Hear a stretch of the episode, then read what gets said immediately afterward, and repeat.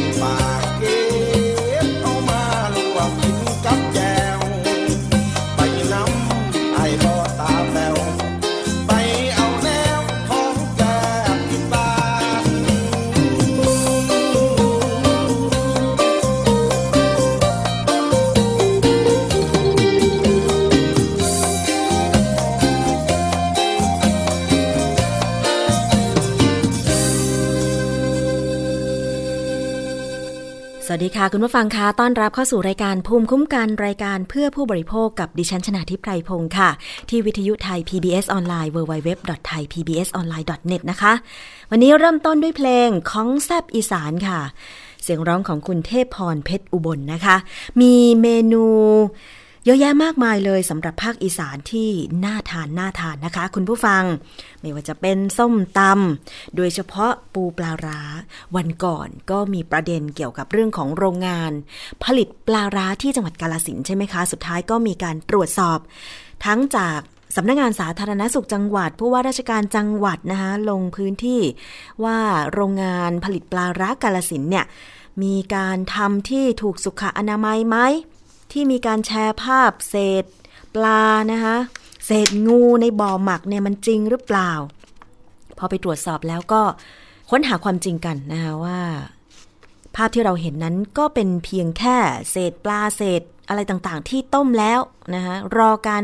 นำไปทำลายเท่านั้นเองไม่ได้เป็นบ่อหมักปลาร้าจริง ๆนะคะ ก็ยืนยันกันไปว่ามีความสะอาดปลอดภัยนะคะ แต่ทั้งนี้ทั้งนั้นคุณผู้ฟัง การทานอาหารที่อาจจะมีความเสี่ยงทำให้เกิดโรคภัยไข้เจ็บได้ อย่างเช่น โรคพยาธิเป็นเรื่องที่สำคัญนะคะ เราไม่ควรจะมองข้ามเลย เพราะว่าเมื่อเราเป็นพยาธิเนี่ย คุณผู้ฟังลองคิดดูนะ โดยเฉพาะอาหารสุกสุกดิบดิบถ้าใครชอบทานแล้วล่ะก็ ก็ไม่รู้ว่าอาหารเหล่านั้นเนี่ยมีตัวพยาธิมีไข่พยาธิซ่อนหรือเปล่า ถ้าเกิดจังหวะเหมาะนะคะทานอาหารนั้นเข้าไปแล้วก็มันเป็นไข่พยาธิเป็นตัวพยาธิอุ้ยแล้ว แล้วทำให้เราเนี่ย เป็นพยาธิไปด้วยเนี่ยนะคะอาจจะมีความเสี่ยงสูง โดยเฉพาะเรื่องของพยาธิใบไม้ในตับค่ะคุณผู้ฟัง พฤติกรรมการบริโภคอาหารสุกสุกดิบดิบของชาวอีสาน โดยเฉพาะปลาน้ำจืดมีเกล็ด ซึ่งนิยมนำมาทำเป็นปลาร้าเนี่ยนะคะ โดยเฉพาะบางคนบอกว่า อืม ปลาร้าจะให้แซบต้องเป็นตอนๆ มีความเสี่ยงสูงมากค่ะ ที่ร่างกายจะได้รับพยาธิใบไม้ในตับเข้าไป ซึ่งอนาคตอาจจะก่อให้เกิดโรคมะเร็งท่อน้ำดี เป็นสาเหตุอันดับต้นๆของการเสียชีวิตของชาวอีสานเลยนะคะ เรื่องนี้มีรายงานจากผู้สื่อข่าวไทย PBS คุณกิติศักดิ์ไปฟังกันค่ะ การยกยอจับปลาเป็นวิถีชีวิตของชาวจังหวัดสกลนคร ที่เกือบทุกวันชาวบ้านต้องออกมาจับปลาตามแหล่งน้ำธรรมชาติ เพื่อนำกลับไปประกอบอาหาร ปลาส่วนมากที่จับได้จะเป็นปลาในกลุ่มมีเกล็ด ปลาซิลลักษณะแบบนี้นะครับหาจับได้ตามแหล่งน้ำธรรมชาติทั่วไป ซึ่งสมัยก่อนชาวบ้านตำบลแร่จังหวัดสกลนคร มักนำมาทำเป็นก้อยปลาซิลรับประทานครับแต่ปัจจุบันต้องหยุดไปเป็นเพราะว่าตรวจพบพยาธิใบไม้ในตัวปลา ซึ่งส่งผลอันตรายต่อร่างกายครับ ความเชื่อที่ถูกส่งต่อกันมาของชาวอีสาน ว่าถ้าใช้ฉี่มดแดงประกอบอาหารร่วมกับปลาดิบๆ สามารถช่วยฆ่าพยาธิใบไม้ตับที่อยู่ในตัวปลาได้ ตัวอย่างเช่นเมนูก้อยปลาซิวชามนี้ ชาวบ้านใช้ปลาซิวที่เพิ่งจับได้จากแหล่งน้ำธรรมชาติ มาประกอบอาหารทันที พ่อแม่พากินน่ะนะตะกี้มันบ่มียามันบ่เพิ่นพากินก็เลยกินบัดนี้เฮาเกิดกันมาคือสมัยมันจเจริญมันอหยังพัฒนาไปไกลแล้วก็เลยบ่กินบัดนี้ความอร่อยมันอยู่ไหนจักมันว่ามันอร่อย มันก็ขึ้นรถนิยมกับใจเฮาพากินพร้อมกับใจมันสั่งเฮาน่ะคันมือเฮาบ่หยิบกินมันก็บ่ได้กินเนาะ บ่ต้องฟังพวกมันใจเฮาน่ะมันสั่งเฮาไปเฮ็ดหยังบ่ต้องไปกว่า องค์การอนามัยโลกจัดให้พยาธิใบไม้ตับเป็นสาเหตุหลักของการเกิดโรคมะเร็งท่อน้ำดี โดยในพื้นที่แถบภาคอีสานของประเทศไทย มีอัตราการป่วยด้วยโรคมะเร็งท่อน้ำดีมากที่สุดในโลก ปี 2557 กระทรวงสาธารณสุข พบความชุกของพยาธิใบไม้ตับในระดับหมู่บ้านแถบภาคอีสานมากถึงร้อยละ90 ซึ่งสาเหตุหลักคือพฤติกรรมการบริโภคอาหารที่ทำจากปลาน้ำจืด เช่นปลาร้าดิบ ส้มตำใส่ปลาร้าดิบ และก้อยปลาดิบ คนในประเทศไทยเนี่ยเป็นโรคพยาธิใบไม้ในตับเนี่ยถึงประมาณ 6 ล้านคน แล้วก็ตายจากมะเร็งในท่อน้ำดีประมาณปีละหมื่นสี่พันคน ซึ่งปัญหาตรงนี้ความจริงเราเห็นว่ามันต้องแก้ไขได้ และสามารถที่จะทำให้ลดลงจนเกือบจะไม่เหลือเลยได้ ด้วยความร่วมมือของทุกภาคส่วน พฤติกรรมและความเชื่อผิดๆของชาวอีสานเกี่ยวกับการบริโภคอาหารดิบ โดยเฉพาะปลาน้ำจืดมีเกล็ด และปลาร้าดิบ เป็นสิ่งที่รัฐมนตรีว่าการกระทรวงสาธารณสุข ต้องการให้ชาวบ้านปรับเปลี่ยนพฤติกรรมการบริโภคใหม่ เลิกรับประทานอาหารสุกๆดิบๆ เพราะตัวการหลักของการเกิดโรคมะเร็งท่อน้ำดี คือพยาธิใบไม้ตับที่อยู่ในตัวของปลาน้ำจืดมีเกล็ด กิติศักดิ์พัศวรินไทย PBS รายงาน ค่ะและเสียงจากรายงานนะคะก็คือเสียงของประชาชนค่ะ ที่อำเภอพังโคนจังหวัดสกลนครคุณสมพรศรีมุกดานะคะ ก็อย่างที่ในรายงานได้บอกไปค่ะบางทีเนี่ยวัฒนธรรมการทานอาหารแต่ดั้งแต่เดิมบางที เมื่อก่อนอาจจะไม่มีความก้าวหน้าทางวิทยาศาสตร์ หรือทางการแพทย์ที่จะมาพิสูจน์ได้นะคะ ว่าสาเหตุของการเจ็บป่วยคืออะไร แต่ในปัจจุบันเนี่ยเมื่อเรารู้แล้วว่าการทานปลาดิบ เสี่ยงกับ พยาธิที่มากับตัวปลานะคะโดยเฉพาะปลาน้ำจืด แล้วก็เมื่อทานเข้าไป พอพยาธิไปอยู่ในตัวคนโห เราก็ไม่รู้มันจะไปทำอะไรมันจะไปตรงไหนอะไรอย่างเงี้ยนะคะ แต่ว่าเขาพิสูจน์มาแล้วล่ะ ทางการแพทย์ว่ามันเป็นสาเหตุนะคะ ของการเกิดโรคมะเร็งท่อน้ำดี โดยเฉพาะพยาธิใบไม้ในตับเนี่ยนะคะ ซึ่งถ้าเรารู้แบบนี้เราก็ควรจะปรับเปลี่ยนพฤติกรรมการกินใช่ไหมคะ อย่างคนสมัยก่อนอาจจะชอบกินปลาร้าดิบหรือ สุกๆดิบๆก้อยดิบอะไรอย่างเงี้ย ปัจจุบันนี้ เราก็ทำให้มันสุกซะ ใช่ไหมคะ ซึ่งตรงนี้ค่ะ ก็มีการรณรงค์กันอย่างต่อเนื่องเลย โดยเฉพาะเด็กๆ รุ่นใหม่ในแถบภาคจังหวัดอีสานเนี่ยนะคะ ก็มีหลายหน่วยงานที่เร่ง สร้างความเข้าใจเรื่องของการบริโภคอาหารสุกๆดิบๆสมัย อย่างเช่น โรงเรียนในอำเภอสว่างแดนดินจังหวัดสกลนครค่ะ ที่จัดหลักสูตรการเรียนการสอน เรื่องอันตรายของพยาธิใบไม้ในตับด้วย นะคะเพื่อจะบอกกับพี่น้องชาวอีสานว่า นี่มันเป็นสาเหตุหลักของโรคมะเร็งท่อน้ำดีเลยนะ เพราะฉะนั้นไปติดตามรายงานเรื่องนี้กันค่ะ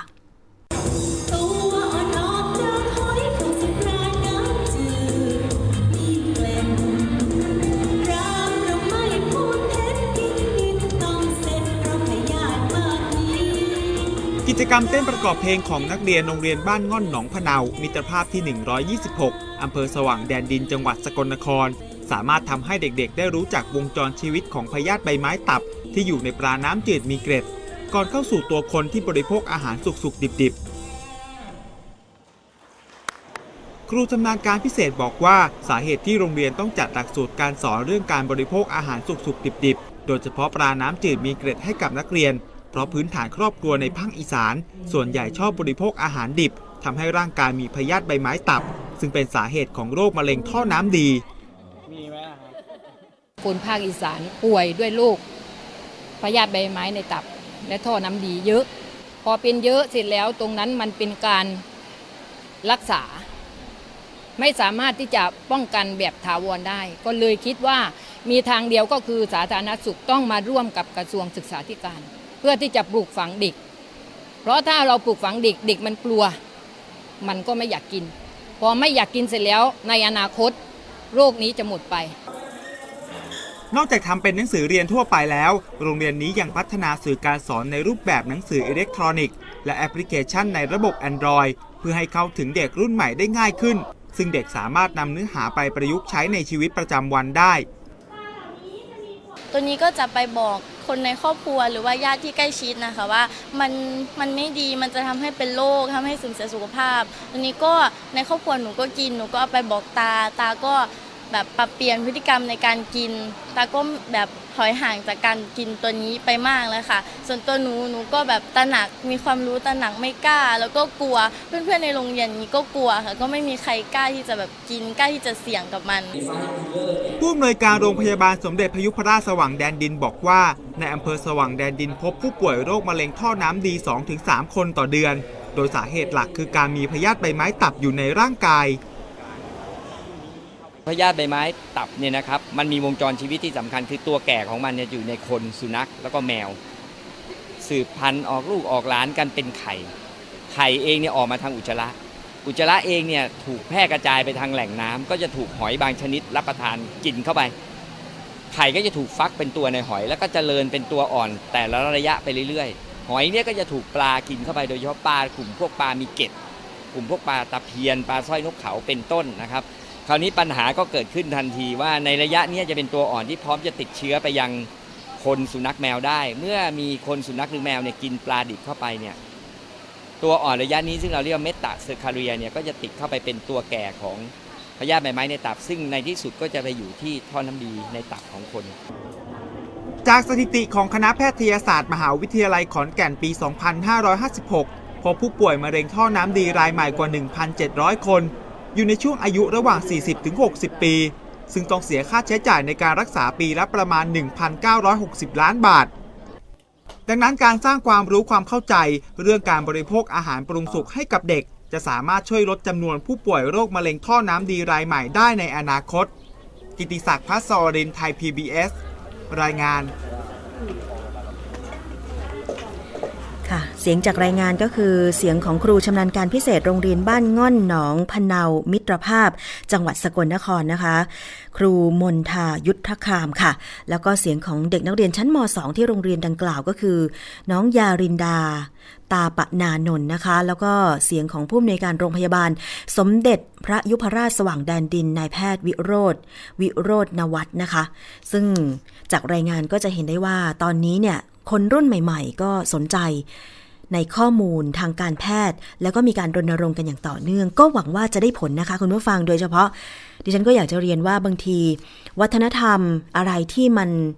มีมาแต่ดั้งแต่เดิมเนี่ย เมื่อได้รับการพิสูจน์แล้วว่ามันไม่ปลอดภัยสำหรับชีวิตของมนุษย์เนี่ยนะคะ ก็น่าที่จะมีการปรับเปลี่ยนแนวคิด แล้วก็วิถีชีวิตเพื่อความปลอดภัยของตัวท่านเองนะคะ อันนี้ก็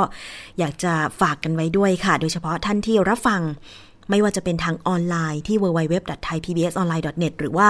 สถานีวิทยุชุมชนที่เชื่อมโยงสัญญาณ โดยเฉพาะที่จังหวัดกาลสินเนี่ยนะคะ ก็เป็นพื้นที่อยู่ในภาคอีสาน แต่ว่าจริง ๆ แล้วปัจจุบันนี้ มีการปรับเปลี่ยนกันไปเยอะมาก อย่างเช่นปลาร้าที่บอกว่าที่กาลสินเนี่ยนะคะ คือดิฉันเองเคยไปอยู่จังหวัดแถบภาคอีสานถึงแม้ว่าจะแค่ไม่กี่เดือนก็ตามอะไรอย่างเงี้ยนะคะ สมัยนั้นไปทำงานแต่ว่ามันหลีกเลี่ยงไม่ได้ที่จะทานปลาร้า คือจากที่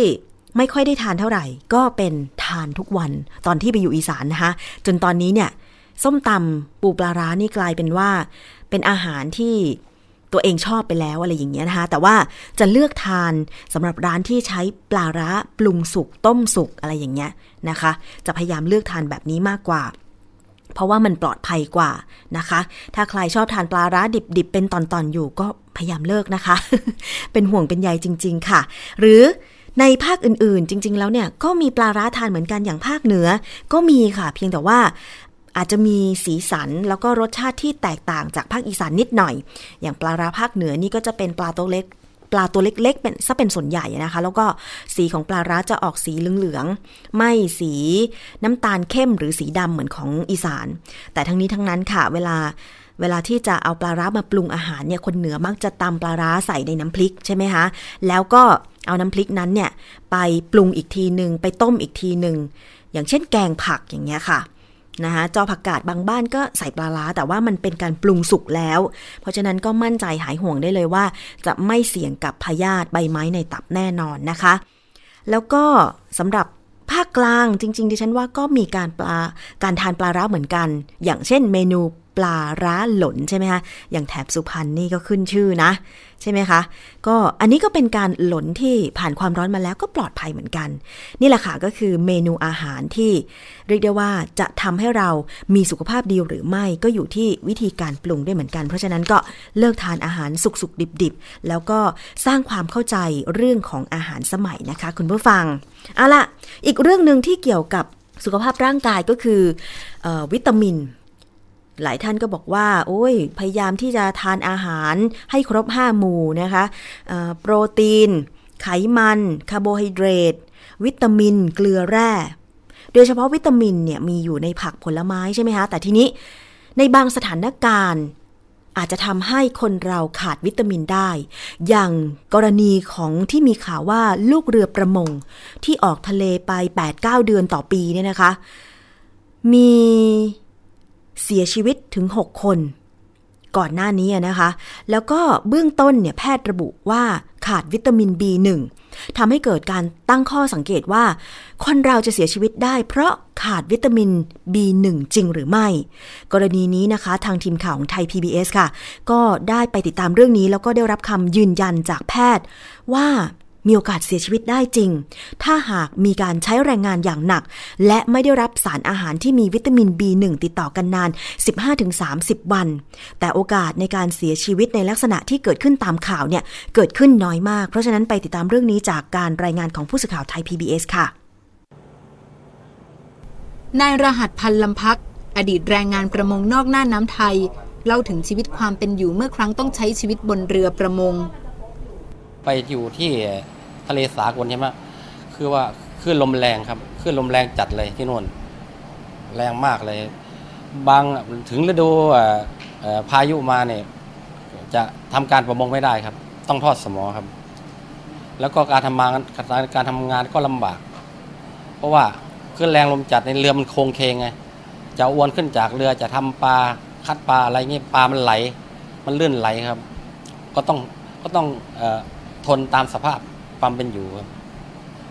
อดีตแรงงานประมงยังเล่าอีกว่า ช่วงที่รอเรือแม่ส่งอาหาร ปลาที่พวกเขาจับได้ เป็นแหล่งโปรตีนเดียวที่มี ก็อาหารเนี่ยเขาเขาไอ้พวกเครื่องอุปโภคบริโภคเนี่ยเขาจะส่งไปกับเรือแม่ครับส่งไปส่งไปกับเรือแม่ ก็จะมีพวกหลักๆ ก็จะมีพวกพริกพวกกระเทียมหัวหอม พวกประกาศดองครับผงชูรสแล้วก็น้ำน้ำปลาครับ แล้วก็อะไรนั่นแหละที่เขา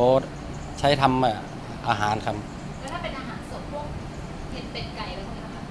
มีครับ แต่น้อยน้อยมากครับคำบอกเล่าของอดีตแรงงานประมงสอดคล้องกับแพทย์สาธารณสุขจังหวัดระนองที่ระบุว่า จากการซักประวัติของแรงงานประมงทั้ง 22 คน พบว่าได้รับสารอาหารประเภทเนื้อสัตว์ในปริมาณที่น้อยมาก เรือแม่ส่งอาหารให้ 2-3 เดือนต่อครั้ง แต่อาหารสดจะหมดภายใน 2 สัปดาห์แรก หลังจากนั้นก็จะทานอาหารแห้งและผักดอง ซึ่งมีวิตามิน B1 น้อยมาก ส่วนผลการชนสูตรทั้ง 6 ศพ เบื้องต้นระบุสาเหตุการเสียชีวิตว่าเกิดจากหัวใจล้มเหลว แพทย์อธิบายว่าลักษณะการใช้ชีวิตของแรงงานประมง จัดอยู่ในกลุ่มเสี่ยงที่อาจเสียชีวิตจากการขาดวิตามิน B1 ได้จริง เพราะการทำงานหนักวิตามิน B1 จะถูกใช้อย่างรวดเร็ว และหากดื่มสุราร่วมด้วย ร่างกายจะดูดซึมวิตามิน B1 ได้น้อย เมื่อร่างกายขาดติดต่อกัน 15-30 วัน จะมีอันตรายถึงชีวิต หลังจากที่ขาดวิตามิน B1 ไปหัวใจก็จะเริ่มมีการทำงานหนักมากขึ้นนะฮะเพราะเกิดเรื่องเรื่องของ เส้นเลือดตรงส่วนปลายเนี่ยมีการขยายตัวนะฮะแล้วก็มีการระดับฮอร์โมนต่างๆในร่างกายเนี่ยเปลี่ยนไป จะเกิดปัญหาเรื่องของการบวมน้ำได้ หัวใจทำงานหนักขึ้นได้ใจเต้นเร็วได้พอหัวใจทำงานหนักขึ้นมากขึ้นเรื่อยๆเนี่ยก็จะเกิดภาวะหัวใจวายตามมา แพทย์ยังระบุอีกว่าสำหรับบุคคลทั่วไป ไม่ต้องกังวลหากรับประทานอาหารที่หลากหลาย ร่างกายจะไม่ขาดวิตามิน B1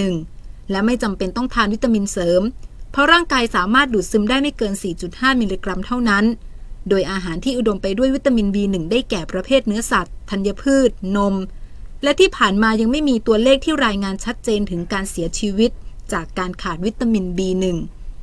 อรวรันสุขโข ไทย PBS รายงาน ค่ะ นั่นก็คือ เรื่องของการสร้างความเข้าใจเกี่ยวกับ การทานอาหารที่มีความสมดุล เพียงพอต่อความต้องการของร่างกายนะคะ น่าเห็นใจค่ะ คนที่มีอาชีพทำเรือประมง ดิฉันคิดว่าเมื่อเกิดปัญหานี้ขึ้น ถ้าไม่อยากให้เกิดอีก ผู้ที่เป็นเจ้าของเรือก็ควรที่จะต้องหาอาหารที่มีวิตามิน B1 ส่งไปให้ลูกเรือที่ลอยลำอยู่กลางทะเลเพื่อทำประมงให้ท่านนั้นเนี่ย แบบที่ไม่ขาดตกบกพร่องนะคะ ไม่เช่นนั้นแล้วอาจจะเกิดปัญหานี้ และเมื่อคุณไม่ใส่ใจสุขภาพของแรงงานประมง ผู้ที่ประกอบการประมงนั่นแหละนะคะ ที่อาจจะประกอบการขาดทุน เพราะว่าไม่มีแรงงานด้านนี้ นะคะ เพราะฉะนั้นถ้าเกิดมีการใส่ใจอย่างเช่น ถ้ามีการส่งอาหารสองสามเดือนครั้ง แล้วก็อาหารที่มีวิตามิน B1 จำพวกเเนื้อสัตว์ เนื้อสัตว์บกไม่ใช่เนื้อสัตว์ทะเลอย่างปลาทะเลอะไรอย่างเงี้ยนะคะ หรือนมหรือผักอะไรอย่างเงี้ย น่าจะมีการเพิ่มปริมาณให้คนงานมากหน่อย เพราะว่าเขาจำเป็นจะต้องใช้แรงงาน เขาทำงานให้เรานั่นแหละใช่ไหมคะ ไม่อยากให้เกิดปัญหานี้ขึ้นเลย เพราะว่าทุกชีวิตมีคุณค่า นะคะ ไม่ว่าคุณจะอยู่ในอาชีพอะไร จะเป็นนายจ้างจะเป็นลูกจ้าง จะเป็นใต้กงเรือหรือจะเป็นลูกเรือ ทุกชีวิตมีความสำคัญ เพราะว่าไม่เช่นนั้นงานก็จะเดินไม่ได้ อยากจะให้ใส่ใจสุขภาพกันให้ดีค่ะ โดยเฉพาะเรื่องของอาหารการกิน แต่ว่าสำหรับเราๆท่านๆ ที่ไม่ได้มีอาชีพประมงออกทะเลไปเป็น 8-9 เดือนอะไรอย่างเงี้ยก็ไม่ควรที่จะละเลย ที่จะดูแลสุขภาพด้วยเหมือนกัน อย่างวิตามิน B1 อย่างที่บอกไปเมื่อสักครู่ว่าจะ อยู่ในเนื้อสัตว์ ในนมนะคะในพืชผักผลไม้ ก็ควรจะทานในปริมาณที่เพียงพอนะคะ คุณผู้ฟัง อันนี้ด้วยความเป็นห่วงเป็นใยจริง ๆ จากรายการภูมิคุ้มกันรายการเพื่อผู้บริโภคค่ะ เอาละอีกเรื่องหนึ่งที่มาต่อยอดกันเรื่องของการดูแลสุขภาพนะคะ กรมอนามัยค่ะ ต่อยอดพัฒนาทักษะความปลอดภัย และมาตรฐานด้านอาหารและก็น้ำให้กับเจ้าหน้าที่ ลงสู่ผู้ประกอบการอาหารเพื่อให้สอดรับกับการเข้าสู่ประชาคมอาเซียนนะคะ นักวิชาการด้านสาธารณสุขค่ะ เจ้าหน้าที่ผู้ปฏิบัติงานสุขาพิบาลอาหารและสิ่งแวดล้อม มีการร่วมประชุมวิชาการด้านอาหารประจำปี 2559 นะคะ ใช้ชื่อครั้งนี้ว่า AEC กับความพร้อมและความท้าทายของงานสุขาพิบาลอาหารนะคะ นายจรันจักรวาลชัยศรีนักวิชาการสาธารณสุขทรงคุณวุฒิ ด้านการส่งเสริมสุขภาพอนามัยด้านการส่งเสริมสุขภาพกรมอนามัยค่ะ กล่าวว่าการเข้าสู่ประชาคมอาเซียนในปีนี้ ผู้ประกอบการด้านอาหารมีบทบาทสำคัญในการค้าต่อนักท่องเที่ยวแล้วก็นักธุรกิจมากเลยนะคะ โดยเฉพาะเรื่องของการพัฒนาทักษะ การดำเนินงานด้านสุขภิบาลอาหารและน้ำเพื่อความปลอดภัยที่เข้มข้น ต่อเจ้าหน้าที่เป็นหัวใจสำคัญค่ะ ซึ่งนอกจากจะตรวจสอบมาตรฐานความปลอดภัยด้านอาหารในร้านอาหารต่างๆ แล้ว หรือแม้แต่ตามตลาดสดเนี่ยการแลกเปลี่ยนทักษะความรู้ นวัตกรรมด้านสุขภิบาลกับประเทศต่างๆ ในกลุ่มอาเซียน ยังรวมถึงการถ่ายทอดความรู้ความเข้าใจ และการร่วมมือต่อยอดไปยังผู้ประกอบการ เพื่อสร้างมาตรฐานความปลอดภัยอาหารด้วยนะคะ นางนันทการหนูเทพผู้อำนวยการสำนักสุขภิบาลอาหารและน้ำกรมอนามัยก็ยังบอกอีกว่า การประชุมครั้งนี้ค่ะ มุ่งเน้นการอบรมหลักสูตร ความปลอดภัยด้านอาหารที่เข้มข้น อย่างเช่น การจัดการคุณภาพอาหารปลอดภัย ความสะอาดของสถานที่ประกอบการร้านอาหารจากสัตว์นำโรค และสุขลักษณะของพนักงงานผู้ประกอบการ และการต่อยอดการรณรงค์เพื่อความปลอดภัยด้านอาหาร การใช้วัสดุบรรจุอาหารที่ผลิตจากธรรมชาติ แทนการใช้โฟมเป็นต้น นี่ก็แสดงให้เห็นว่าหลายหน่วยงานมีความตื่นตัวในเรื่องนี้ เพราะว่าเราเป็นประชาคมอาเซียนเต็มตัวแล้วใช่ไหมคะ คือเริ่มมาตั้งแต่ปลายปี 2558 แล้วปีนี้เนี่ยก็เป็นเดือนแรก มีอีกหลายภาคส่วนที่จะต้องปรับปรุงกันนะคะ เรื่องของอาหารเป็นหนึ่งในนั้น คุณผู้ฟังลองนึกดูนะคะว่าในประเทศไทย บรรดาร้านอาหารที่อยู่ในไทยเนี่ยมีทั้งร้านที่ตั้งเป็นหลักแหล่ง ร้านระดับหรู ระดับกลาง ร้านข้างทางในกรุงเทพมีเยอะมากนะคะเวลาเราจะเลือกทานเนี่ย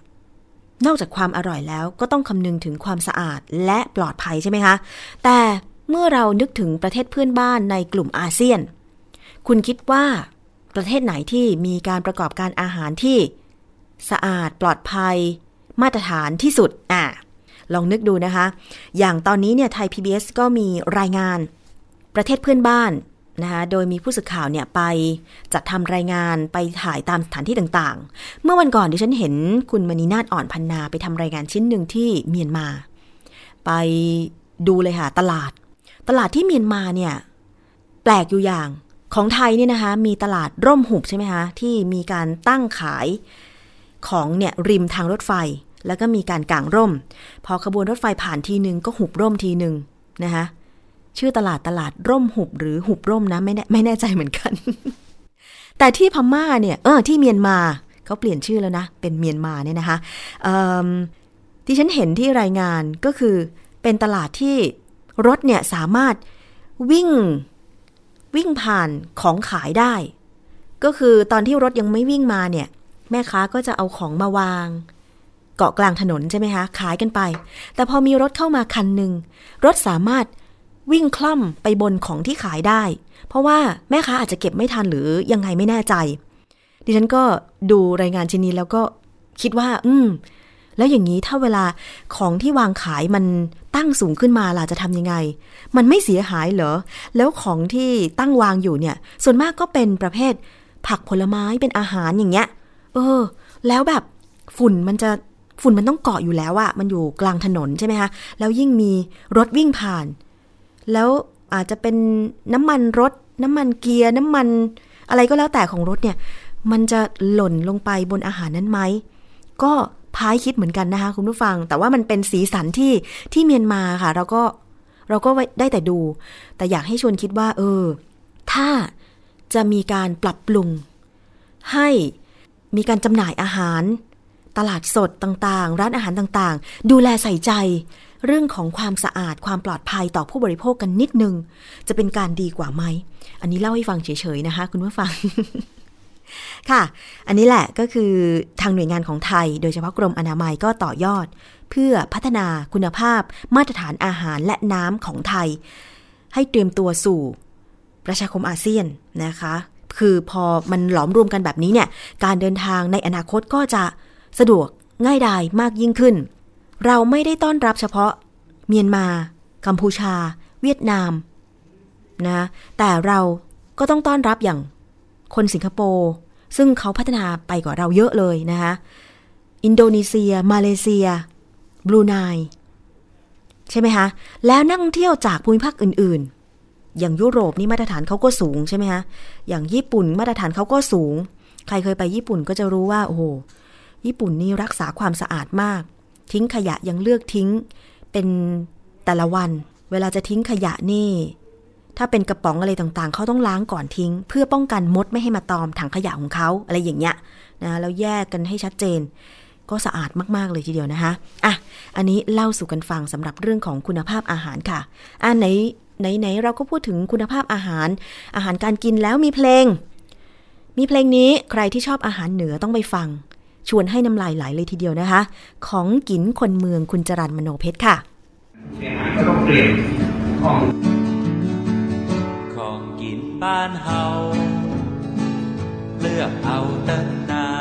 ยเป็นของพื้นเมือง เป็นเรื่องสบายล้วนสปะมา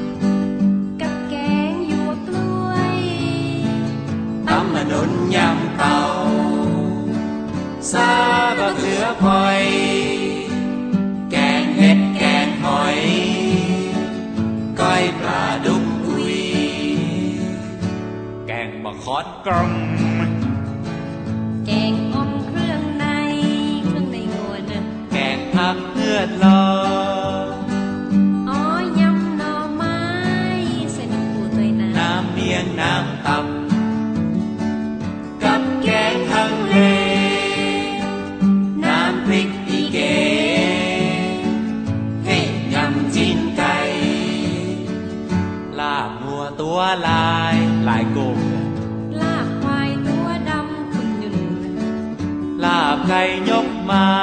ไก่จนกันลาบปลาไส้กระลำกัน กินให้ยังระวังพอง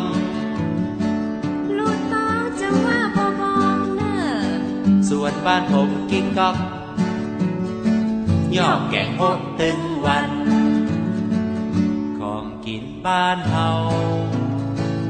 เลือกเอาตั้งนา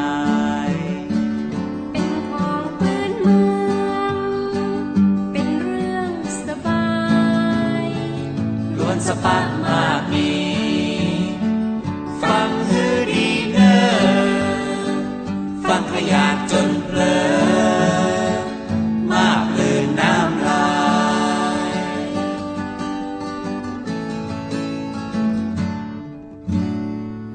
ค่ะ ชวนน้ำลายไหลจริง ๆ นะคะ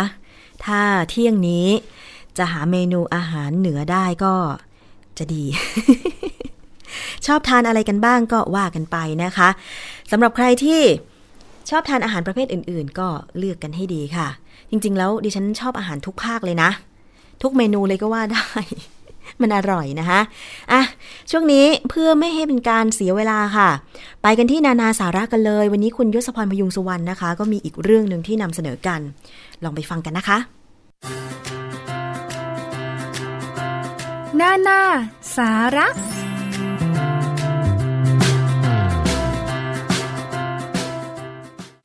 ขอบคุณคุณชนาทิพย์ครับ เรื่องราวที่วันนี้นานาสาระจะมานำเสนอให้คุณผู้ฟังได้ติดตามรับฟังนะครับ ก็เป็นเรื่องที่นานาสาระเชื่อครับว่าเป็นสิ่งที่คุณผู้ฟังหลาย ๆ คน ต้องเคยผ่านมาสักครั้งหนึ่งในชีวิต หรืออาจจะหลาย ๆ ครั้งในชีวิตก็ว่าได้ คือเรื่องของการสมัครงานนะครับ แต่ว่าก็มีอีกหลายคนเช่นเดียวกันที่กำลังตั้งหน้าตั้งตา ทั้งเตรียมการสมัครงานเป็นครั้งแรกในชีวิตหลังจากเรียนจบมา หรือหลายคนก็เตรียมในการสมัครงานด้วยเหตุผลเรื่องของการเปลี่ยนงาน ก็ต้องมาดูกันนะครับว่า สิ่งที่ควรรู้สิ่งที่ควรจะเตรียมตัว เรื่องของการสมัครงานนั้นมีเรื่องอะไรบ้าง ซึ่งสำคัญมากครับคุณผู้ฟัง ในปัจจุบันนี่นะครับการรับคนเข้าทำงานในทุกวันนี้เนี่ยก็มีองค์ประกอบหลาย ๆ เรื่อง ที่คนรับเนี่ยจะนำมาใช้ในการพิจารณา ทั้งเรื่องของบุคลิกภาพ ความคล่องตัว ความอดทน หรือว่าความเป็นคนที่มีปฏิภาณไหวพริบ การเรียนรู้เกี่ยวกับเรื่องราวต่างๆนะครับ ในการหางานหรือว่าสมัครงาน จึงเป็นการเตรียมความพร้อมที่ดีและควรทำคือต้องบอกว่า ใครเตรียมตัวมาดีก็มีชัยไปกว่าครึ่ง ซึ่งการไปหางานหรือว่าไปสมัครงานเนี่ยเปรียบเหมือนกับ คุณผู้ฟังเนี่ยเป็นเซลแมนหรือว่าเซลวูแมนนะครับที่จำเป็นจะต้องเตรียมความพร้อมในการสมัครงาน จะต้องมีเทคนิควิธีการต่างๆครับ ที่ทำให้ HR หรือว่าคนที่สัมภาษณ์งานเราเลือกเรา เห็นของดีในตัวเรา ดังนั้นครับ ถ้าคุณผู้ฟังไม่ต้องการจะตกอยู่ในสถานการณ์ว่า ตกงาน ก่อนหางานทำก็ควรจะเตรียมความพร้อมในหลาย ๆ เรื่องด้วยกัน ซึ่งวันนี้นานาสาระจะมาแนะนำและเอาใจสำหรับคนที่กำลังจะสมัครงาน หรือวางแผนจะเปลี่ยนงาน เพื่อจะได้มีความพร้อมอย่างที่ว่านะครับ สิ่งแรกเลยครับ ที่คุณผู้ฟังจะต้องทำก่อนการสมัครงานก็คือการค้นพบตัวเองเนี่ยให้ชัดเจนถามว่าทำไมต้องมีการรู้จักตนเอง ก็เพราะว่า การหางานคือการขายตนเองชนิดหนึ่งนะครับ เป็นการเสนอขายความรู้ความสามารถของตัวเรา ให้กับบริษัทหรือว่าองค์กรใดองค์กรหนึ่งนั้น ใครขายเก่งหรือว่ามีศิลปะในการขาย ก็สามารถทำให้ผู้ซื้อเนี่ยเกิดความรู้สึกอยากได้สินค้าชนิดนี้ เท่ากับว่าคุณผู้ฟังก็จะได้งานไปทำแต่การที่จะขายของอะไรได้นั้นนะครับ ก็จำเป็นจะต้องรู้คุณภาพของสินค้าซะก่อน คือหมายถึงว่า รู้จักตัวเราเอง เราจึงจะขายให้ใครเขาได้ ถ้าเราไม่รู้นะครับว่า ตัวของเรานั้นมี ความพร้อม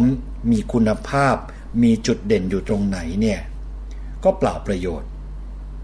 นะครับ หมายความว่าคุณผู้ฟังต้องรู้ว่าถนัดทางด้านไหน เก่งเรื่องอะไร คุณผู้ฟังจะได้ไปโน้มน้าว ให้คนอื่นเนี่ยเข้ามาชื่นชม และต้องการตัวของเรา ในขั้นตอนนี้ถือว่าสำคัญนะครับ คือขั้นตอนของการค้นพบตัวเอง สิ่งแรกเลยคุณผู้ฟังจะต้องค้นหาทักษะหรือว่า skill นะครับ เป็นความสามารถที่ต้องมีและเป็นรากฐานในการทำงานทุกชนิดครับ ไม่มีงานชนิดไหนนะครับที่ไม่ต้องใช้ทักษะ หลักๆ แล้วทักษะเนี่ยจะแบ่งเป็น 3 แบบด้วยกัน คือ 1. ทักษะที่เกิดจากการเรียนรู้ อย่างเช่น ทักษะในการขับรถ หรือว่าการพูดภาษาต่างประเทศ แบบที่ 2 ก็คือทักษะที่ติดตัว ที่ติดตัวเรามาและสามารถพัฒนาให้ดีขึ้นได้นะครับ อย่างเช่นการวาดรูปหรือว่าร้องเพลง ทักษะสุดท้ายก็คือทักษะที่ได้จากสิ่งแวดล้อม ไม่ว่าจะเป็นบ้านที่ทำงาน โรงเรียน อย่างเช่น ทักษะการเข้ากลุ่มเพื่อน ทักษะการเป็นผู้นำซึ่งในงานแต่ละชนิดเมื่อจำแนกหน้าที่ของงานออกแล้วจะต้องประกอบด้วย กิจกรรมหลายอย่างครับ ซึ่งแต่ละกิจกรรมก็จะประกอบไปด้วยทักษะมากมาย อย่างเช่น อาชีพครู ก็มีกิจกรรมทางด้านการสอน การบริหาร การค้นคว้า ทักษะก็มีทั้งการพูด การออกคำสั่ง การฟัง การแสดงออกและการเขียนนะครับ เมื่อคุณผู้ฟังสามารถค้นหาทักษะของตัวเองได้แล้วเนี่ย สิ่งต่อมาก็คือการสำรวจจุดเด่นของตัวเองครับ จุดเด่นของคุณผู้ฟังนั้นมีผลต่อการหางานมากๆ พอๆกับทักษะเลยนะครับ จุดเด่นนี้เป็นลักษณะทางบุคลิกภาพครับ ที่ทุกออฟฟิศทุกที่ทำงานก็ต้องการ คนที่มีบุคลิกบางอย่างที่โดดเด่นเป็นเฉพาะนะครับ อย่างเช่น งานประชาสัมพันธ์ ก็ควรจะมีบุคลิกที่เป็นคนเข้ากับคนง่าย รู้จักจัดการเกี่ยวกับคน หรือพนักงานบัญชีก็ควรจะมีบุคลิกภาพที่ละเอียดและรอบคอบ จากนั้นคุณผู้ฟังต้องสำรวจความสำฤทธิ์ผลทั่วไปครับ ก็คือความรู้สึกความประทับใจ ความไม่สำเร็จ ไม่ว่าจะเกิดจากสาเหตุอะไรก็ตาม โดยให้นึกถึงสิ่งที่ทำแล้วสำเร็จและประทับใจเหล่านั้นเนี่ยมาสัก 4-5 เรื่อง และเหตุการณ์เหล่านั้นก็เป็นผลสมฤทธิ์ของคุณผู้ฟัง จากนั้นนำมาเขียนเป็นผลสรุป เก็บไว้เป็นข้อมูลไว้เป็นองค์ประกอบ ในการสมัครงานอีกด้านหนึ่งนะครับ ต่อมาคุณผู้ฟังจะต้องสำรวจความชอบและความไม่ชอบครับ เป็นขั้นตอนของการลองกลับไปคิด ไปทบทวนใหม่อีกครั้งถึงประสบการณ์ สมัยที่อยู่โรงเรียนหรือมหาวิทยาลัย หรือช่วงชีวิตที่ผ่านมาว่ามีอะไรที่เกิดขึ้น ในช่วงเหล่านั้นบ้างครับ ที่คุณผู้ฟังชอบและไม่ชอบบ้างไหม เช่น คุณผู้ฟังอาจจะจำครูที่ดุอย่างขาดเหตุผล คุณแม่ที่เคร่งครัดและเจ้าระเบียบ เพื่อนที่เจ้าอารมณ์ ขอให้คุณผู้ฟังจำบุคลิกลักษณะของบุคคลที่ไม่ชอบนี้ไว้ด้วยนะครับ จะได้รู้ว่าบุคคลประเภทไหนที่อยู่ด้วยแล้วไม่มีความสุข ต่อมาก็คือการสำรวจขีดจำกัดนะครับคุณผู้ฟัง คนเราทุกคนไม่มีความสมบูรณ์ดีพร้อมไปทุกอย่างครับ แน่นอนว่าทุกคนจะต้องมีข้อบกพร่อง ซึ่งอาจจะเป็นจุดอ่อนที่ยังแฝงอยู่ในบุคลิกภาพ ของคุณผู้ฟังเองในปัจจุบัน จุดอ่อนที่จะเป็นตัวขัดขวางทำให้ไม่ประสบความสำเร็จเท่าที่ควรนั้น จะต้องพยายามทำความรู้จักกับสิ่งเหล่านั้นนะครับ นอกจากนั้นคุณผู้ฟังจะต้องทำความรู้จักกับทุกส่วนของบุคลิก ตัวของคุณผู้ฟังเองอย่างแท้จริงนำมาเป็นจุดในการแก้ไขปรับปรุง หรือเป็นข้อควรระวัง เพื่อนำไปสู่เป้าหมายแห่งความสำเร็จได้ ตัวอย่างเช่น อาจจะเป็นคนที่มีความคิดอ่านดีสมัยอยู่โรงเรียนมัธยมครับ ตัวคุณผู้ฟังนั่นเองอาจจะมีความคิดในลักษณะนี้เป็นคนที่มีพฤติกรรมแบบนี้ แต่มักจะไม่กล้าแสดงตัว หรือแสดงความคิดเห็นทำให้คนอื่น รับหน้าที่นั้นแทนคุณผู้ฟังไป แสดงว่ามีจุดอ่อนคือการขาดความกล้า หรือไม่มีลักษณะเป็นผู้นำเมื่อทราบอย่างนี้แล้วเนี่ยก็นำไปปรับปรุงและพัฒนา หรือถ้าไม่ไหวนะครับจะเป็นผู้นำ ก็ต้องหางานในตำแหน่งที่ไม่ต้องแสดงความเป็นผู้นำที่ว่านี้ครับ สิ่งที่คุณผู้ฟังจะต้องสำรวจต่อมา ในเรื่องของการเตรียมตัวก่อนไปสมัครงานก็คือสำรวจค่านิยมครับ ค่านิยมคือสิ่งที่เรายึดถือว่าดี งาม สมควรปฏิบัติ อย่างเช่น ค่านิยมในเรื่องความซื่อสัตย์ความมั่นคง ความปลอดภัย ความเสียสละ ซึ่งถ้าคุณผู้ฟังคิดเพียงว่าแต่ขอให้ได้งาน โดยไม่ตระหนักถึงค่านิยมของตัวเองและธรรมชาติของงาน การทำงานนั้นก็จะไม่ได้รับความสุขกับการทำงานนะครับ แล้วก็ทำให้ต้องเข้าเข้าออกออก หางานใหม่อยู่ตลอดเวลา ดังนั้นครับ การที่คุณผู้ฟังรู้จักค่านิยมของตัวเองจึงเป็นหัวใจสำคัญอีกด้านหนึ่ง ในการทำงานเพื่อความสุขของชีวิตนะครับ เมื่อสำรวจค่านิยมไปแล้วครับ สิ่งที่คุณผู้ฟังจะต้องสำรวจต่อมา คือสำรวจความสัมพันธ์ที่มีต่อคนอื่นๆ การทำงานทุกชนิดต้องสัมพันธ์กับคนนะครับไม่ว่าจะมากหรือน้อย ก็ขึ้นอยู่กับแต่ละตำแหน่งงาน ดังนั้นสิ่งที่คุณผู้ฟังจะต้องเข้าใจก็คือ เราต้องอยู่กับคนไปตลอดชีวิต การเข้าใจความสัมพันธ์ที่มีต่อกัน ก็เป็นสิ่งจำเป็นนะครับ ในการอยู่ร่วมกัน และทำงานด้วยกันอย่างมีประสิทธิภาพ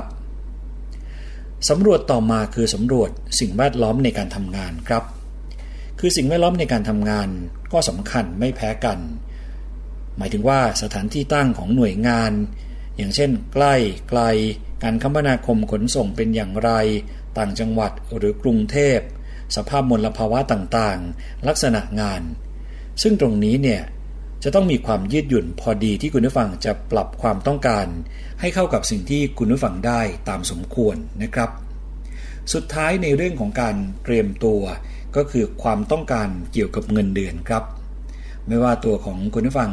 จะมีประสบการณ์หรือไม่มีประสบการณ์ก็ตาม การเรียกร้องเงินเดือนเท่าไหร่นั้นนะครับ ก็จะต้องไปทำการค้นคว้าว่า โดยทั่วๆไปคนที่จบการศึกษาในระดับเดียวกันกับคุณผู้ฟัง หรือทางบริษัทที่รับเข้ามาในตำแหน่งที่คล้ายกับคุณผู้ฟังสมัครนั้น เขาได้เงินเดือนประมาณเท่าไหร่ ซึ่งส่วนใหญ่ถ้าเป็นงานราชการ เงินเดือนจะต้องเป็นไปตามวุฒิที่ทางการกำหนดนะครับ ไม่มีการต่อรอง แต่ถ้าเป็นบริษัทเอกชนหรือว่ารัฐวิสาหกิจ อาจมีการจ่ายเงินที่ต่างกันออกไป ขึ้นอยู่กับขนาด ความมั่นคงของบริษัท และระบบการบริหารของบริษัทนะครับ นอกจากการเตรียมตัวในเรื่องต่างๆ ของตัวคุณผู้ฟังแล้ว การสมัครงานนั้นคุณผู้ฟังจะต้องติดตามข่าวสารอย่างต่อเนื่องนะครับ สิ่งที่คนหางานจะต้องตระหนักก่อนสิ่งอื่นใดเลย ก็คือต้องมีความกระตือรือร้น ขวนขวาย หาข่าวสารด้วยความสนใจอย่างจริงจังครับ เพราะช่วงเวลาของการโฆษณารับสมัครงานของแต่ละองค์กรก็ล้วนมีระยะเวลาจำกัด บางองค์กรเนี่ยจะระบุวันในการหมดเขตรับสมัครเอาไว้นะครับทำให้เมื่อวันเวลาผ่านไป โอกาสในการสมัครงานแล้วก็ได้รับการคัดเลือกไปสัมภาษณ์ ก็น้อยลงตามไปด้วย เพราะว่าในแต่ละปีนั้นมีคนจบใหม่ จากสถานศึกษาที่ผลิตออกมาอย่างไม่ขาดสายครับ ด้วยเหตุนี้คุณผู้ฟังต้องขวนขวายที่จะหาข้อมูลข่าวสารการรับสมัครเนี่ยให้มากที่สุดนะครับ เมื่อคุณผู้ฟังได้ข่าวสารการรับสมัครงาน และคุณสมบัติครบถ้วนที่จะสมัครได้ รวมทั้งพอใจที่จะทำงานในตำแหน่งนั้นๆ ก็ควรจะสมัครให้เร็วที่สุดเท่าที่จะทำได้ครับ ไม่มีเหตุผลอะไรที่ต้องรีรอ ทั้งทั้งที่มีความพร้อมในเรื่องเอกสารหลักฐานต่างๆ ที่ต้องการใช้ในการสมัครงานตามที่ระบุไว้ ตรงกันข้ามกลับเป็นผลดี กับตัวคุณผู้ฟังเสียอีกนะครับ เพราะว่าองค์กรที่รับสมัครงานเนี่ยเขาจะเห็นความกระตือรือร้น ความมุ่งมั่น และความต้องการทำงานของคุณผู้ฟังอย่างชัดเจน ส่งผลให้ผู้รับสมัครเนี่ยพึงพอใจครับ ที่คุณผู้ฟังให้ความสนใจกับองค์กรของเขา มากกว่าคนสมัครรายอื่น ๆ ที่รอจนเกือบจะหมดเขตรับสมัครแล้ว จึงค่อยไปสมัคร นอกจากนั้นครับ การส่งใบสมัครไปตั้งแต่เนิ่น ๆทำให้มีข้อได้เปรียบกว่าคนอื่น ในกรณีที่ส่งใบสมัครไปทางไปรษณีย์แล้วเกิดความล่าช้า ก็อาจเป็นไปได้นะครับว่า ใบสมัครงานหรือจดหมายสมัครงานของคุณผู้ฟัง ไปถึงที่หมายภายหลังหมดเขตรับสมัครงาน โอกาสที่จะได้งานก็จะลดลงตามไปด้วยนะครับ มีผู้เชี่ยวชาญในเรื่องของการ รับสมัครงานเคยแนะนำไว้นะครับคุณผู้ฟังว่า คนเราถ้าทำงานออฟฟิศเราจะต้องใช้เวลาทำงานอยู่ในออฟฟิศถึงวันละ 7-8 ชั่วโมง ราะฉะนั้นควรจะสมัครงานด้วยจดหมายสมัครงาน หรือกรอกแบบฟอร์มการสมัครงาน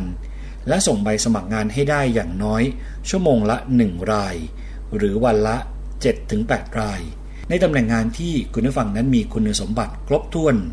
และมั่นใจว่าพอจะทำงานในตำแหน่งนั้นๆ ถ้าได้รับการคัดเลือกนะครับ ถ้าทำแบบนี้ได้โอกาสที่จะได้งานของคุณผู้ฟัง ก็ย่อมมีสูงกว่าคนที่สมัครงานนานๆ ครั้งหนึ่ง แล้วก็คอยอยู่เฉยๆจนกว่าจะรู้ว่าไม่มีหวังซะแล้ว จึงค่อยลุกขึ้นแสวงหาข่าวสารการรับสมัครงาน แล้วก็เริ่มหาหลักฐานใหม่ ส่งใบสมัคร หรือจดหมายสมัครงานไปอีกครั้ง แล้วก็รอคอยการเรียกไปสัมภาษณ์นะครับ คุณผู้ฟังต้องไม่ลืมครับว่า คู่แข่งของเรามีมากขึ้นทุกวัน แม้แต่วันเดียวก็เถิดนะครับ ถ้าคิดเป็นชั่วโมง และอย่าลืมดูว่าคู่แข่งของคุณผู้ฟังจำนวนมากนั้น ก็มีคุณสมบัติทุกอย่าง เหมือนกับที่เรามีตามเอกสารหลักฐานด้วยกันทั้งนั้นครับ ดังนั้นในระหว่างที่กำลังหางานทำก็ควรมีเอกสารที่ใช้สำหรับการสมัครงานไว้ให้พร้อม และทำสำเนาเอาไว้หลายๆชุด จะได้ไม่ต้องเสียเวลาหาหลักฐานนะครับ เชื่อว่าถ้าใครขยันในการหาข้อมูลข่าวสารเกี่ยวกับการรับสมัครงาน ได้มากกว่าคนอื่นๆ เอาแค่ขยันสมัครงานได้วันละ 4-5 แห่งเท่านั้น ก็จะมีโอกาสประสบความสำเร็จในการหางานมากทีเดียวละครับ และนี่คือเรื่องราวที่วันนี้นานาสาระมานำเสนอให้คุณผู้ฟังได้ติดตามรับฟังนะครับนานาสาระจะกลับมาพบกับคุณผู้ฟัง ทุกวันจันทร์และวันพฤหัสบดี ในรายการภูมิคุ้มกันนี่แหละครับ วันนี้นานาสาระต้องขอตัวลาไปก่อนแล้ว สวัสดีครับ นานาสาระ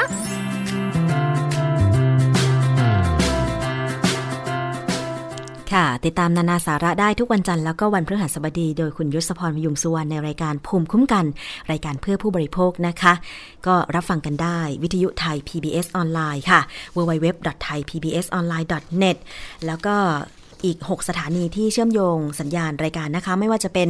สถานีวิทยุชุมชนคนหนองย่าไซจังหวัดสุพรรณบุรี FM 107.5เมกะเฮิรตซ์สถานีวิทยุชุมชนปฐมสาคร จังหวัดสมุทรสาคร FM 106.25เมกะเฮิรตซ์สถานีวิทยุชุมชนคนเมืองลี้จังหวัดลำพูนค่ะ FM 103.75เมกะเฮิรตซ์สถานีวิทยุชุมชนวัดโพบาลังจังหวัดราชบุรี FM